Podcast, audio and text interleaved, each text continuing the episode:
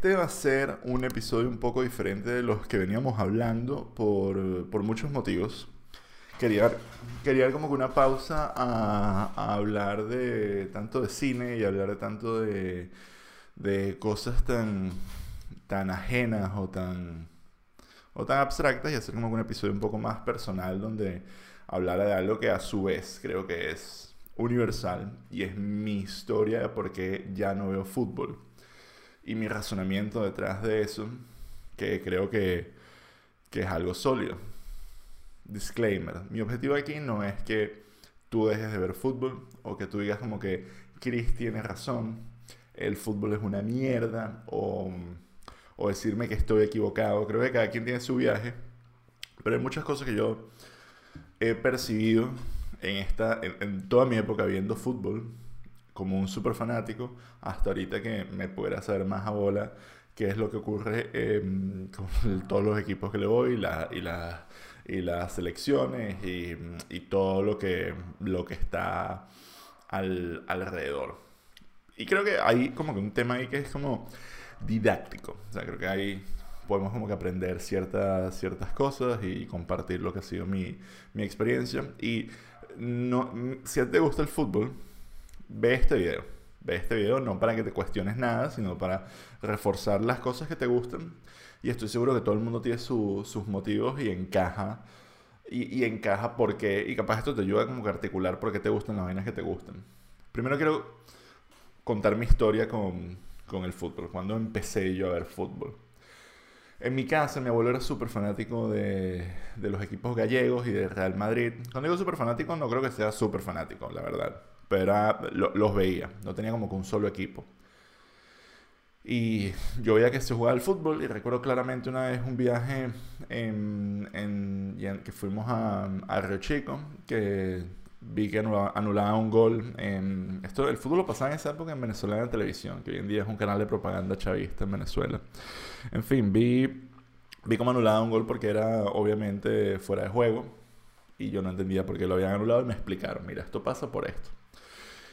Y tardé años en entender, ok, what the fuck, cuál sería el punto. En el momento no me lo explicaron, simplemente me dijeron, no, fuera de juego porque pasa esto. Pero obviamente el fuera de juego es una regla que hoy en día es esencial en el fútbol, que no existe, por ejemplo, en el futbolito, y que es una cuestión eh, exclusivamente estratégica, pero es parte de lo, de lo, que son las reglas de cualquier deporte. Un deporte está comprendido de, de reglas. Y me pareció interesante que antes de eso, durante años yo había visto partidos de fútbol entendiéndolos en forma general sin saber la profundidad que hay detrás de muchas de las decisiones y, creo que eso es lo que hace que el fútbol sea tan accesible. Luego, en, el, 1998, yo estaba en la cristalería de, mis primos. ¿Esto es 98 99? Cuando, no, 99 es cuando el... No, o 98. Cuando el Madrid ganó su Champions después de una maldición como de 30 años, que se la gana el Juve en un, a la Juve en un 1 a 0 con gol de Pejak Mijatovic. Yo estaba en la cristalería de mis primos y básicamente se celebró muchísimo el, gol y me dijeron, jura que eres del Real Madrid, una mierda esta, como hice una juramentación en plan, yo era como que me gusta todo lo que está pasando, me siento aquí en línea con mis primos y todo el mundo de mi familia le va al Madrid. Y a partir de ahí comenzó mi, mi, obsesión con el fútbol. Yo honestamente siento que de ahí en adelante me volví un number crunching. Me gusta, siempre me gustó muchísimo la matemática, la estadística, toda esta mierda.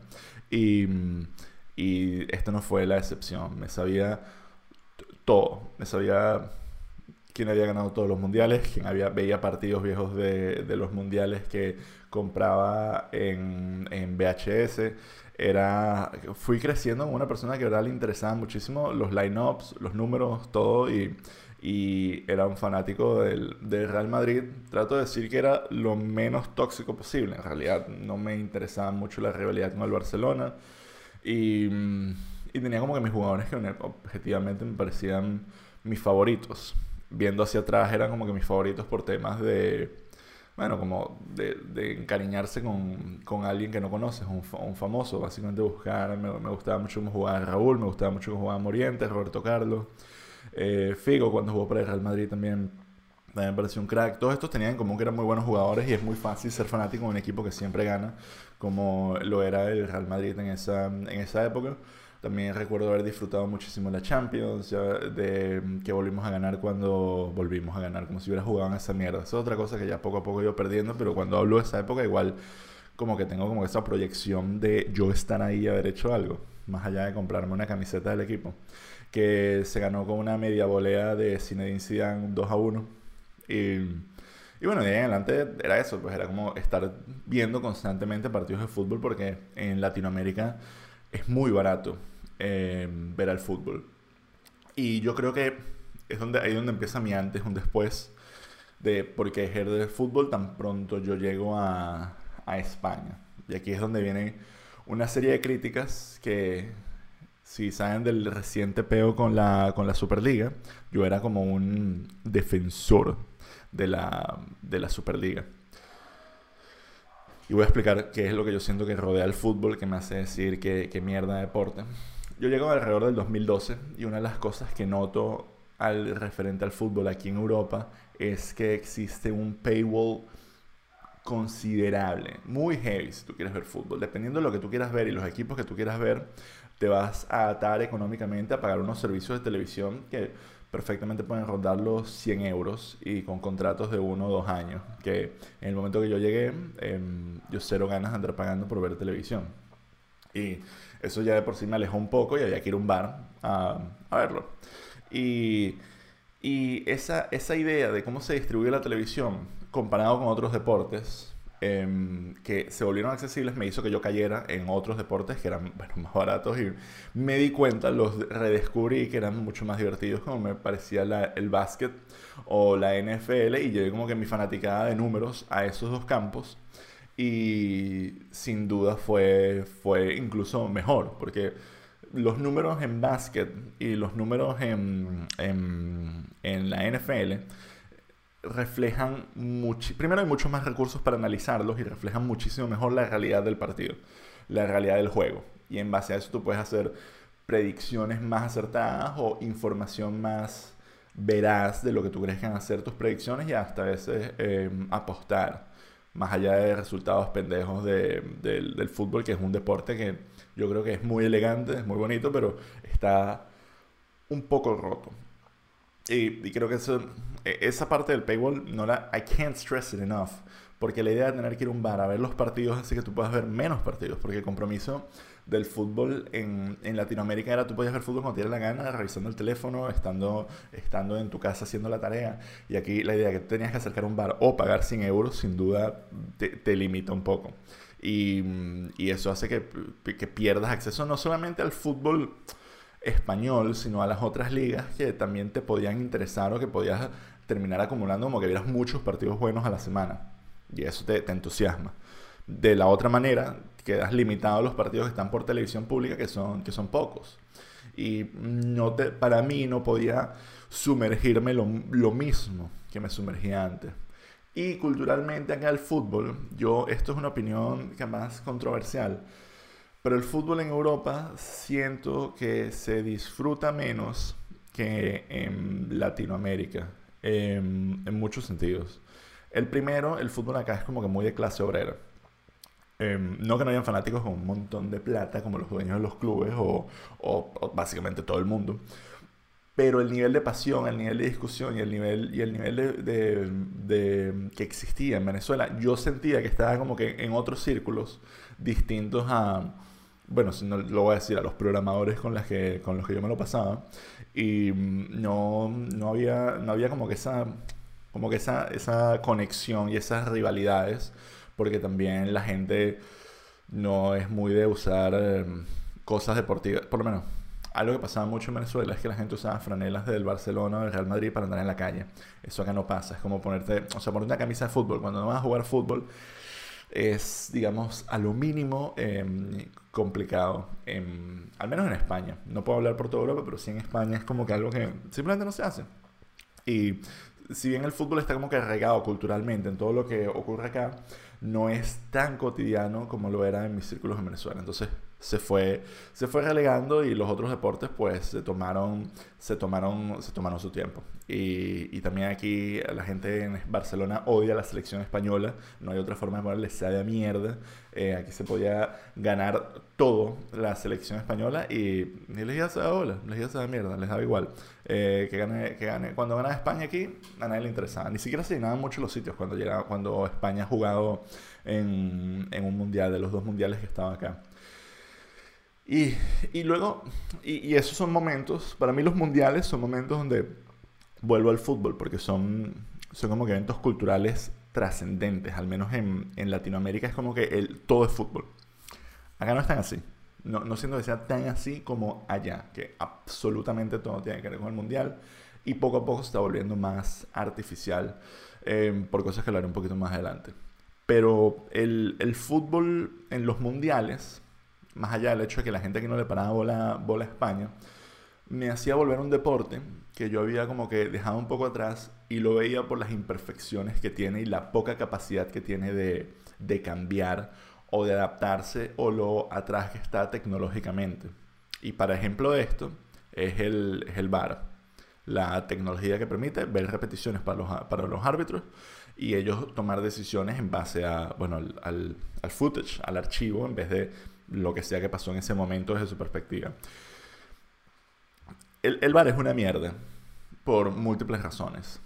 Pero a mí me parece impresionante que no solamente llegó 20 años más tarde que cualquier otro deporte que sí los tiene como el fútbol americano, sino que eh, lo implementaron mal y siento que esta filosofía falsa que tiene el fútbol de cualquiera lo puede jugar y todo el mundo sabe las reglas, es mentira y es inútil. No, no, cualquiera lo puede jugar al mismo nivel que tú lo ves cuando, cuando estás en la cancha con profesionales.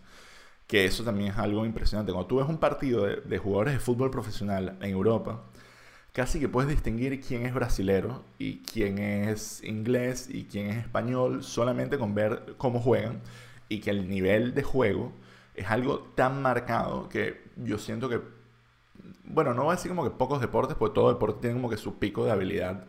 Incluso el béisbol, es como tú, tú ves a alguien pichando, si tú tratas de lanzar una pelota a esas velocidades vas a ver que es imposible. Pero en el fútbol es como que todo lo que está ocurriendo en el juego es infinitamente superior a todo lo que tú pudieras hacer en, jugando con tus amigos. Se convierte en, en otro juego un poco como cuando tú en Fortnite juegas con tus panas o gente que recién acaba de instalar el juego y lo comparas con lo que es eh, un mundial de Fortnite donde se construyen estructuras en cuestión de segundos y, se convierte en otro juego. Y yo creo que el fútbol también es así. Y, esta universalidad que le dan al no tener cámara, al que, a, que un solo árbitro decía toda mierda, es, es muy pendejo. Eh, es, primero es mentira, la tecnología ya ha avanzado suficiente como para que cualquier huevón pueda poner una cámara en algún lado y ver una repetición, sea como sea la implementación. Y la mayoría de las ligas se les puede exigir eso. Y, y, por último, no sé, es como, es como un deporte que juega muy poco con cambiar reglas sencillas, básicas de fondo, que lo puedan transformar y hacer un deporte más interesante. Y y, y, aunque eso no, eso, no es como que la mayor parte de mi, de mi crítica de por qué dejé de, de, ver fútbol. Es como que, coño, pues no cambian las reglas. No es, no es una crítica. Pero sí cuando analizas el deporte y ves las estadísticas y ves los números, el, los números y el number crunching no refleja. Y esto lo digo como alguien que, que fundó una empresa de sports gambling y de Daily Fantasy, de, Daily Fantasy Sports que gira en torno a las estadísticas de, de los deportes. Los, los números del fútbol se quedan muy abajo respecto a lo que es un gol. El gol es rey en el fútbol, de una manera que no es rey los errores en el béisbol, de la una manera en la que no es rey, digo, las carreras en el béisbol, de lo que no es rey em, los puntos en el básquet, porque resulta que los puntos en el básquet son una derivada de una serie de estadísticas que ocurren alrededor que te dicen, marico, por esto es que tenemos estos puntos. Y yo estoy seguro que en el fútbol hay cosas similares, pero el gol es rey. El, el gol es una situación donde eh, es, un deporte donde todo está posicionado de tal manera que de verdad siento que se craqueó el metajuego. El metajuego es el juego por, por encima del, del juego. ¿Cómo decirlo? Hay metajuegos, ¿cómo si, todos los equipos de fútbol son súper ofensivos, pues tu, tu equipo es mega defensivo y va a ser matador al contraataque y si esa estrategia funciona, pues vas a, vas a romper el juego sobre el juego y eso, y eso va cambiando. Por eso es que hoy en día cuando vemos por e, un ejemplo como de, de, cómo analizar, el metajuego es como un concepto. Y una forma de analizarlo, por ejemplo, es, hoy en día los jugadores están todos yuca están todos papeados, son vegetarianos, eh, hacen dietas solo carnívoras, son, son, son experimentos físicos, un plan Cristiano Ronaldo. Hace 40 años un jugador se retiraba con 32, a los 32 está ya quemadísimo. Hoy en día eso no tiene por qué ser así en lo absoluto. Y esto es gracias no, no a unos avances super mega científicos, sino a una nutrición, una serie de ejercicios, estudios, o sea, cuidarte y, y jugadores perfectamente pueden estar en, en, un punto alto a sus 32 porque tienen no solo la experiencia, sino la habilidad física, cosa que no pasaba antes. Antes era un jugador tenía su pico en los 24, en los 26 y luego y luego ya llegaban las lesiones, llegaban llegaban lo, el, el, cansancio, llegaba el relevo generacional y eso no, no está pasando hoy en día y sin duda los bichos se van y luego terminan retirándose a los 40 años jugando en China con un nivel incluso más alto que, muchos de, de, los jugadores nativos de donde sea que estén, que estén, que estén jugando. Y, y esa, y, esa realidad, ese, ese, ese metajuego es, es algo que, que siento que está muy craqueado y se ha optimizado hasta el punto de, de entender que el equipo que tenga el balón si tú tienes un equipo que puede tener valor la mayor cantidad posible del tiempo, va a ser el equipo que gane el partido. La única, y esto fue algo que descifró, descifró Pep Guardiola y que contradescifró eh, Mourinho, que es lo otro. Si un equipo no puede meter gol, no puede ganar. Y, estas dos mecánicas hacen que el deporte, es lo que llaman el antifútbol, pero estas dos mecánicas hacen que el deporte se vuelva verdaderamente aburrido y se reduzca a la capacidad de comprar jugadores.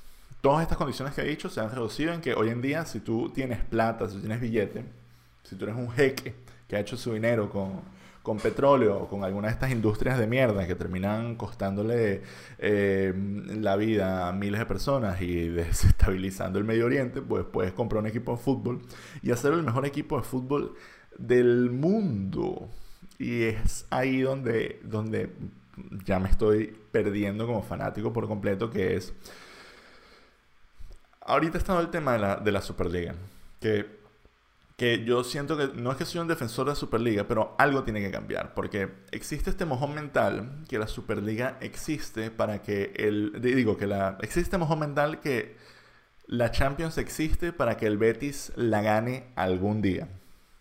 Tipo, cualquier equipo puede ir a la Champions y ganarla. Y es mentira es mentira, porque lo que sí puede hacer cualquier equipo es tener una mala temporada, irse a segunda división y no recuperarse más nunca, como le pasó al Deportivo, porque la, la compresión económica que tiene caer a segunda división es es inimaginable en casi ninguna otra industria. ¿no? Es hay cláusulas de los jugadores que se te van a ir para el coño porque no van a jugar en segunda división.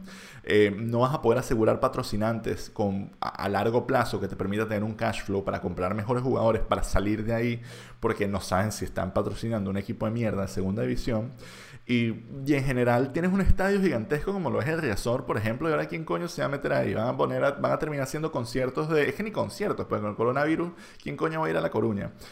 Mi, punto es, la, economía del fútbol está solo hecha para que hayan dos equipos que se cojan a todo el mundo y luego vayan a la Champions con los otros equipos de los otros países que se cogen a todo el mundo y compitan. Pero encima de ellos hay una capa de corruptos como es, la UEFA y la FIFA, que son un montón de viejos enchufados y chavistas y coños de madre, que hicieron un mundial en Rusia, en un país, en un país completamente autoritario donde no, no hay ni, ni, ni, ni, ni derechos para, para, la para la comunidad queer, y que el próximo mundial es en un sitio donde donde se han muerto como 300 personas para construir unos estadios en el medio del desierto que literal cabe 10% de la población. Es como what the fuck, nos volvimos locos. Eh, además que es un sitio donde no se puede jugar al fútbol por tema de temperatura. Es como que si fuera un, es como si estuviéramos jugando eh, un juego de, Mario, de Mario Tennis, y estas son las pistas donde hace demasiado calor y te más rápido. Y entonces piensa en cambiar el juego, en poner que si más breaks solamente para que la gente que si tome agua. Y es marico, what the fuck. ¿Por qué? ¿Por qué se está jugando eso ahí cuando hay estadios en todo el resto del mundo?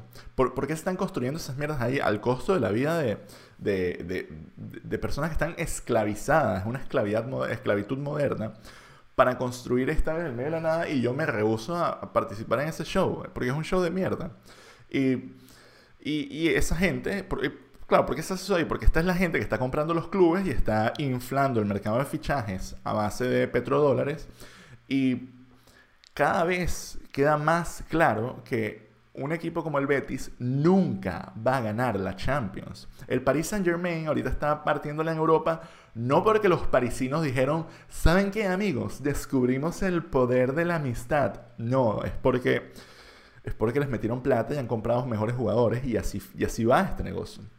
Y si tú tienes dinero que no, necesariamente, no necesariamente viene de tu desempeño en el campo de juego, pues simplemente estás dañando el sistema y vas a perpetuar lo que son estos 5 o 6 equipos que terminan ganando todo. Y, y, aquí la parte loca, donde la gente nunca se imagina que cómo se puede cambiar, cómo, cómo, cómo algo puede cambiar, porque está, hay muchas cosas que nosotros nunca juzgamos. muy poca gente se sienta y dice, verga, ¿será que el lenguaje español pudiera ser mejorado? Verga, ¿será que el cuerpo humano, será que me sobra un dedo? ¿Será que, o sea, este pensamiento crítico no lo aplicamos a sistemas o a instituciones como el fútbol, tipo, ¿qué pasaría aunque existan cosas idénticas en otros países que sí funcionan?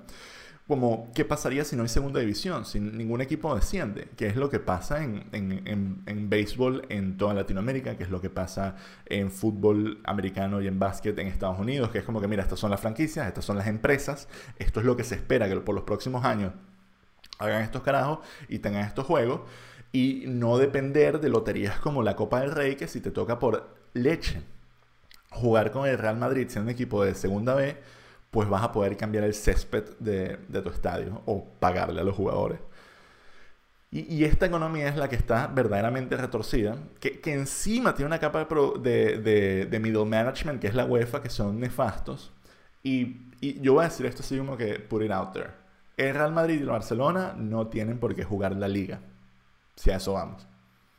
El Real Madrid y Barcelona pueden existir como equipos de fútbol porque al final son 23, 20, 30 carajos que juegan al fútbol les pagan millones de dólares y si van a la liga bien, pero si esos mismos equipos fueran como los trotamundos de Harlem y fueran por el mundo eh, jugando al fútbol, también, o sea, no, no, no, no, pasa nada, no es, no es una, yo no lo considero que eso sea una, una demencia. Y, ya, y luego que además, de nuevo, volviendo al punto, para, para ver a esta gente es jodido. Te tienes que, de verdad tienes que ser un fanático o tener un negocio o algún beneficio para pagar el real para ver todos estos partidos que muchos de ellos son una mierda, no saben a culo. A nadie le importa que el Madrid juegue con, con no sé, con el fucking, con el fucking a la vez. A nadie le importa, a nadie le importa que el Madrid juegue con el Betis. Es, es mentira. La gente lo que quiere es ver jugar al Madrid es la gallina de los huevos de oro de, la Liga Española y, de la, y, bueno, y en conjunto con los otros equipos de la Champions. Entonces, ¿por, qué se tienen que regir bajo esta cuerda de dinosaurios que además cuando pasó todo esto en la Superliga su estrategia comunicacional fue increíblemente populista? Porque eran como que vainas diciéndoles que era una lucha de clases y al mismo tiempo era anti, anti-institucional, entonces era como un mensaje como que para, para los socialistas y un mensaje para los conservadores en plan de, mira, eh, ellos son, esto, el rey no quisiera que esto pasara y los otros como que, mira, los ricos te quieren joder y quieren hacerse más ricos. Es como, es como choose one lane, no puede ser, no puede ser los dos, especialmente, especialmente un sistema que está completamente roto y que, y que al final se resume en quién tiene más billete. Bottom line, quién tiene más plata y porque llegaron todos estos jugadores X que, que, son los que de verdad están teniendo, em, están, están, con su tarjeta de crédito comprando el mercado y rompiéndolo, inflándolo y haciéndolo cada vez más, menos accesible para los otros equipos. y, nosotros, la humanidad, filosóficamente desde los 70 o 50, está esta idea de que los sistemas se autobalancean. Eso es mentira. Hay sistemas que se dan a la mierda. Eso es un, eso es un, pensamiento em, ecológico que existió debido a ciertos estudios que tratan de decir como que, mira, si un país se jode es que otro país mejora y luego al final los países se van balanceando y eso es mentira. Si tienes un sistema, especialmente un sistema como el fútbol, que es un sistema económico, y tú le inyectas dinero de afuera, lo desbalanceas y, lo jodes y no, no va a haber ningún balance, se va a ir a la mierda. Tú puedes tener una liga perfectamente con dos equipos hiper mega multimillonarios y el resto de los equipos de mierda y eso no significa que los otros equipos van a subir de nivel. Al contrario, eso significa que a estos equipos les, van a entrar a coñazos todos los fines de semana, estos dos, otros dos equipos, porque estos son profesionales. Esto no es gente que, como lo dije antes, no es como que ellos se ven en el campo y dicen, chicos, tengo aquí el agua de Michael Jordan o saben que me faltaba conseguir la motivación y hablé con mis familiares este fin de semana y me conseguí emocionalmente en el campo, yo voy a ser un mejor capitán de fútbol. Es como eso no pasa. Todo el mundo le está echando el máximo de bola, pero hay unos que simplemente tienen mejor entrenamiento, mejor talento, más experiencia, son más curtidos, vienen de otros países donde han tenido, donde tienen un más, donde, donde como que hay, hay, está la mejor capacidad también de los que contratan a los jugadores de generar sinergias y poner jugadores que jugarían bien para la, la planificación y los proyectos que tienen los entrenadores y, y así vamos. Y para mí eso está roto.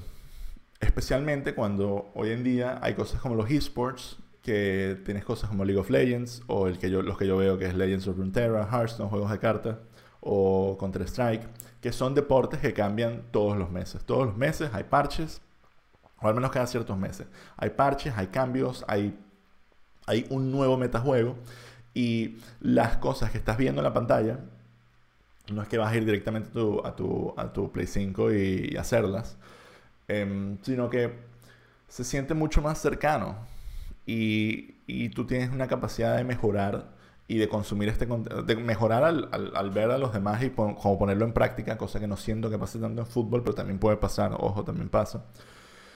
Y, creo que el hecho de que en los juegos, en los esports, termine una partida y tú inmediatamente puedas comenzar otra y jugar contra los mejores del mundo, seas quien seas, le da una narrativa que, es extraordinaria. En realidad cualquiera puede volverse el mejor jugador de Counter-Strike. Hay una, hay una barrera de entrada, pero no siento que hace una barrera de entrada tan burocrática y tan salvaje como la que hay hoy en día en el, en el fútbol. Y y hay, hay, una parte de mí que también dice como que, coño, esto es una cuerda de carajitos y a mí ya no me interesa andar muy pendiente qué es lo que dicen o hacen chamos de 20 años. Lo cual suena un poco amargado y capaz lo es, pero es que estos carajos también se compartan, como, se, comparten, se, comportan como unos huevones. Hay muy poco... Y, ese es el, punto final que yo creo que es la parte más Hammerspace, que es que las narrativas del fútbol se, se han resumido en los últimos años a estos dos equipos se odian porque este es de la gente pobre y este es de la gente de los ricos, o así dicen. Y, o este es de los católicos y este es de los protestantes, y, o este es de, de los realistas y este es de, de los socialistas. Y es como, marico, ya eso es... A eso se limitan como que 90%, o, son de la misma ciudad, eso se limitan que si 90% de los mismos, de, de todos los conflictos futbolísticos que existen y, y tienen como unos fundamentos por debajo bastante a veces no, no quiero sonar como que hiper mega woke, pero que ladilla cuando el core de tu fanaticada es una vaina como que hiper mega racista o hiper mega comunista o no sé, rancio. Es como no, no, no me interesa. Mientras que siento que en el tema de, de donde si pudiera haber como una narrativa como la hay en el básquet en Estados Unidos o en la NFL de, no voy a decir trash talking, pero sí de, de contar las historias orientadas a los jugadores sería muchísimo más interesante. Lo, que hacen los jugadores hoy en día es quedarse callados y, y, no decir nada. Y luego te das cuenta que en realidad tienen personalidad y tienen personalidades arrechísimas como el Kun Agüero que es un streamer brutal, es un carajo, es un entertainer, es un bicho que jugando Grand Theft Auto te cagas de la risa y él se puede poner a, poner a jugar cualquier juego y aprender y hacer chistes y, y lo sientes lo sientes entrañable, lo sientes, no sé, sientes como algo tierno, me, siento en el mismo nivel que este carajo que es una superestrella. Y eso nunca fue explotado. Él siempre cuando le preguntaban qué tal el juego es como que, bueno, bien, eh, fueron 90 minutos y al final dimos lo mejor que pudimos y ya. Y seguro él tenía cosas más divertidas que decir, pero no podía decirlas, pues no quería que lo multaran o no quería ser regulado por todas estas organizaciones que lo terminan tachando de impresentable por cosas como ponerse mensajes en la camiseta. Debería haber más de eso. Debería haber una narrativa orientada a los jugadores, porque que ladilla orientar las narrativas en base a este equipo era de los católicos. y, y es eso, es literalmente eso, porque si no lo haces así, entonces todo va a girar en torno a mierdas históricas que, al final son mentiras, porque estos son empresas, estos son compañías jugando unas contra otras y estos jugadores están ahí por plata, estos no son cinco amigos. Entonces enfoquémonos en los jugadores, démosle a los jugadores cosas que hacer, cosas que decir. Piqué, el Kun Agüero, incluso Sergio Ramos, creo que a pesar de que a mí no me caiga muy bien y me parezca como el carajo más brillante del mundo, es un tipo que tiene su audiencia y que, y que bueno, es extrovertido. Y me hubiera gustado, de, viendo, viendo hoy en día cómo las redes sociales le han dado una voz a estos jugadores a, que yo veía antes, como Roberto Carlos, como Figo, em, incluso como Zidane, me hubiera gustado saber honestamente qué pensaban ellos de los otros jugadores y de si había algún tipo de competitividad sana, no tóxica, no estoy diciendo que hayan y se entren a coñazos con, con, con los del equipo contrario, pero sí, ni, ni, que les digan que son unos hijos de puta, pero que sí que algo que se construya en base a, estos jugadores que, que, de verdad tienen unos arcos y de verdad pasan cosas y de verdad son, son seres humanos. A, mí me sabe muy a bola qué es lo que hacen estas organizaciones a, partir de cierto tamaño porque son masivas, son, es como decir, es como ir por Amazon. Decir que eres de Real Madrid hoy en día no es muy distinto a decir yo soy de Microsoft o yo soy de PlayStation. Es como, marico, es una, es una compañía que trabajan cientos de personas, una, es una multinacional pero los jugadores siguen siendo jugadores.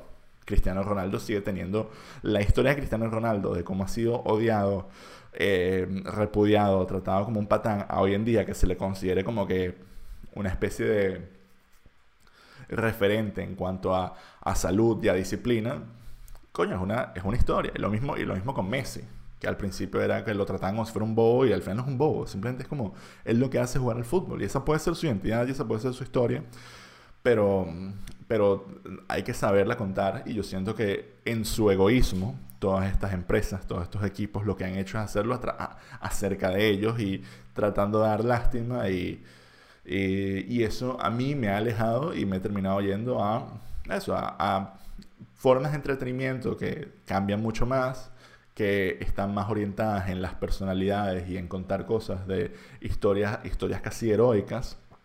Y y que no hay una barrera de 100 euros al mes para ver el Mundial de League of Legends. Y por eso lo ven millones de personas, a pesar de que no tanta gente juega en League of Legends. Y ya, eso, por eso es que yo no veo, por eso es que yo ya no veo fútbol, me estaba viendo el fútbol, el mundial que viene ni de vaina lo voy a ver, y eso sí, eso sí lo digo como que proactivamente la gente no debería ver ese mundial. Eso debería estar cancelado. O sea, lo que tendríamos que cancelar es el mundial de Qatar que, que se viene se viene acá en dos años, porque es, una, es casi que una tragedia. Están que si construyendo las pirámides con esclavos.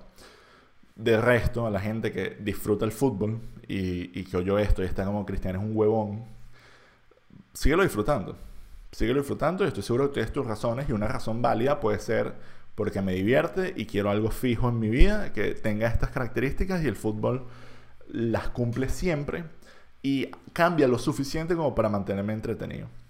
Y eso está válido. Y también si tienes la plata para pagar todo la vaina que lo que yo gasto en videojuegos, te lo gastas tú en fútbol, no, no hay ningún peor. Entonces, yo sí me gustaría que el fútbol fuera un mejor deporte dentro de mi perspectiva, que capaz es un poco egoísta, pero el fútbol está ahí para, para millones de personas y estoy seguro que no creo, lamentablemente no creo que el fútbol vaya a crecer muchísimo más o sea, sí va a haber un crecimiento del fútbol a nivel de la distribución tecnológica, pero no está creciendo tan rápido como pudiera.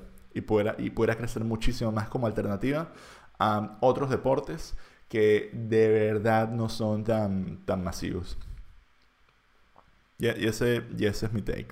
Em, el tiempo que yo pasé siendo fanático del fútbol lo disfruté muchísimo. Y si acaso me hubiera gustado haber podido sacar más del fútbol que solo como fanático. Nunca fui muy bueno jugando el fútbol, nunca, nunca aprendí disciplina del, del, fútbol, ni mucha, ni mucha estrategia, sino como que muy, muy tarde.